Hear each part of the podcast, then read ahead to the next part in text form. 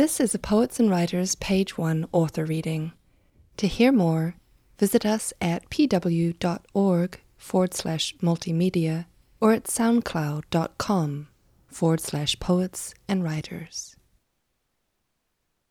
People depart their homelands for many reasons, carrying hope or dread conquest, work, schooling, shelter, adventure, escape, love, war, famine, slavery, repression, recession, hyperinflation, or just hazy visions of an upgrade and opportunity.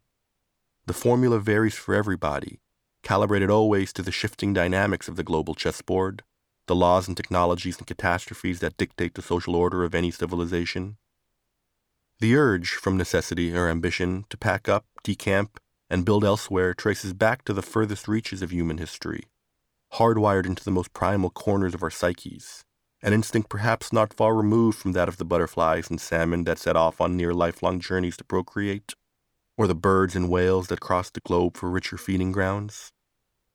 A hundred thousand or so years ago, according to the latest archaeological evidence I've seen, our earliest ancestors migrated north through Africa, eventually into the Arabian Peninsula, along the Indian Ocean into Southeast Asia, around the Mediterranean Sea into Europe, across the desert and tundra into Siberia, and ultimately over the Bering Strait to the Americas.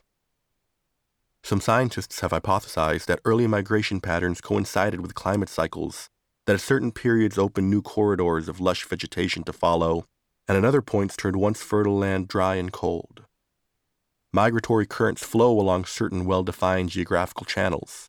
German British geographer E.G. Ravenstein wrote in his 1885 study of human migration they are like mighty rivers which flow along slowly at the outset, and after depositing most of the human beings whom they hold in suspension, sweep along more impetuously until they enter one of the great reservoirs. Movement begat acclimatization and genetic diversity. Based on their geographic location over the course of many generations, people came to develop slight variances in skin color, establishing the hereditary distinctions that would come to define the social construct we now know as race.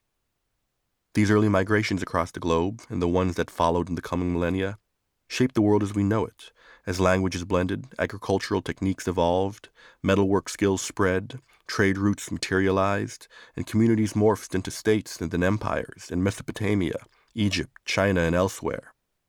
The Bantus of Western Africa traveled southward and eastward on the continent. Polynesian mariners worked their way down the coast of the Americas. The Celts migrated across Europe, Germanic and Sarmatian tribes journeyed into the Western Roman Empire. Nomads from Central Asia traversed the Silk Road. Moors trekked to the Iberian Peninsula, and Bedouins into North Africa. Jewish migrants, expelled from France in the 12th century, England in the 14th, and Spain in the 15th, resettled in Eastern Europe and along the Mediterranean coast. From one angle, the history of modern humanity boils down to a series of borders drawn and borders crossed, cultures cultivated and cultures erased, homes fled and homes desired. Only transportation technology restricted the bounds of migration. The epic distance that Moses and his people walked covers barely a centimeter on the basketball sized globe that sits on my desk, a four hour drive on California highways. Genghis Khan's horseback army controlled what, to most Europeans at the time, seemed to be the entirety of society until people began crossing oceans. Three decades after Christopher Columbus crossed the Atlantic, Magellan crossed the Pacific, the first known expedition to do so. The trip from Spain, around the southern horn of the Americas, and across the largest ocean on the planet took two years. Two of the expedition's five ships didn't make it far enough west to reach the Far East. Mutinous officers were marooned or killed along the way. Magellan lied to his crew about how much food was left, and they had to resort to eating animal hide ripped from furniture and drinking water that had putrefied yellow. The expedition would have been doomed if not for a run of good fortune. The weather was uncharacteristically benign, thus the name Magellan bestowed upon the body of water, Mar Pacifico, the peaceful sea. And just when things were looking bleakest, the island now called Guam came into view, and it so happened that the natives were friendly. The conquistadors traded for rice and fresh water, and went on their way, not knowing how much longer it would be until they reached land again. These days, you can buy a plane ticket from Madrid to Manila with a stop in Hong Kong for half the price of my mom's monthly rent, departing and arriving within a span of 17 hours. Just enough time for a couple of movies, a nap, some reading if you feel like it. We've conquered earthly distance, stretched our collective arms around the planet. We can move faster, safer, and cozier, but never again into unknown civilization, at least until we cross our next ocean, the black void between here and whatever extraterrestrial life might exist. When I started this book, there were approximately 8,000 to 20,000 airplanes flying at any given second, carrying people and their things with sanitized ease. Climate controlled, vacuum sealed chambers hurtling through the troposphere, slicing undisturbed through ice and wind, guided by navigational computers that link the whole aviation industry into a single, standardized network. Passengers filed through covered mechanical gangways and onto moving walkways that transported them past food courts and jewelry stores, in airy terminals that could be confused for malls. Luggage tumbled into sight from out of nowhere, sliding down a metal chute in the ceiling, delivered on a silver carousel. If you've picked up a bag at the San Francisco International Airport sometime in the last three decades, there's a chance my Uncle Spanky hauled it.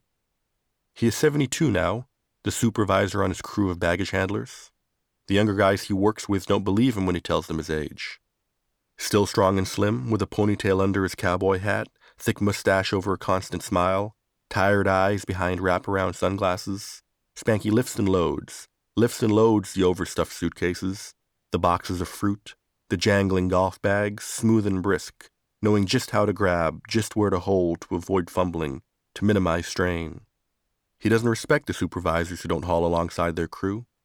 His back might lock up once in a while, but his spirit is spry, the quips coming fast and corny, the joy shining bright as ever when he greets you.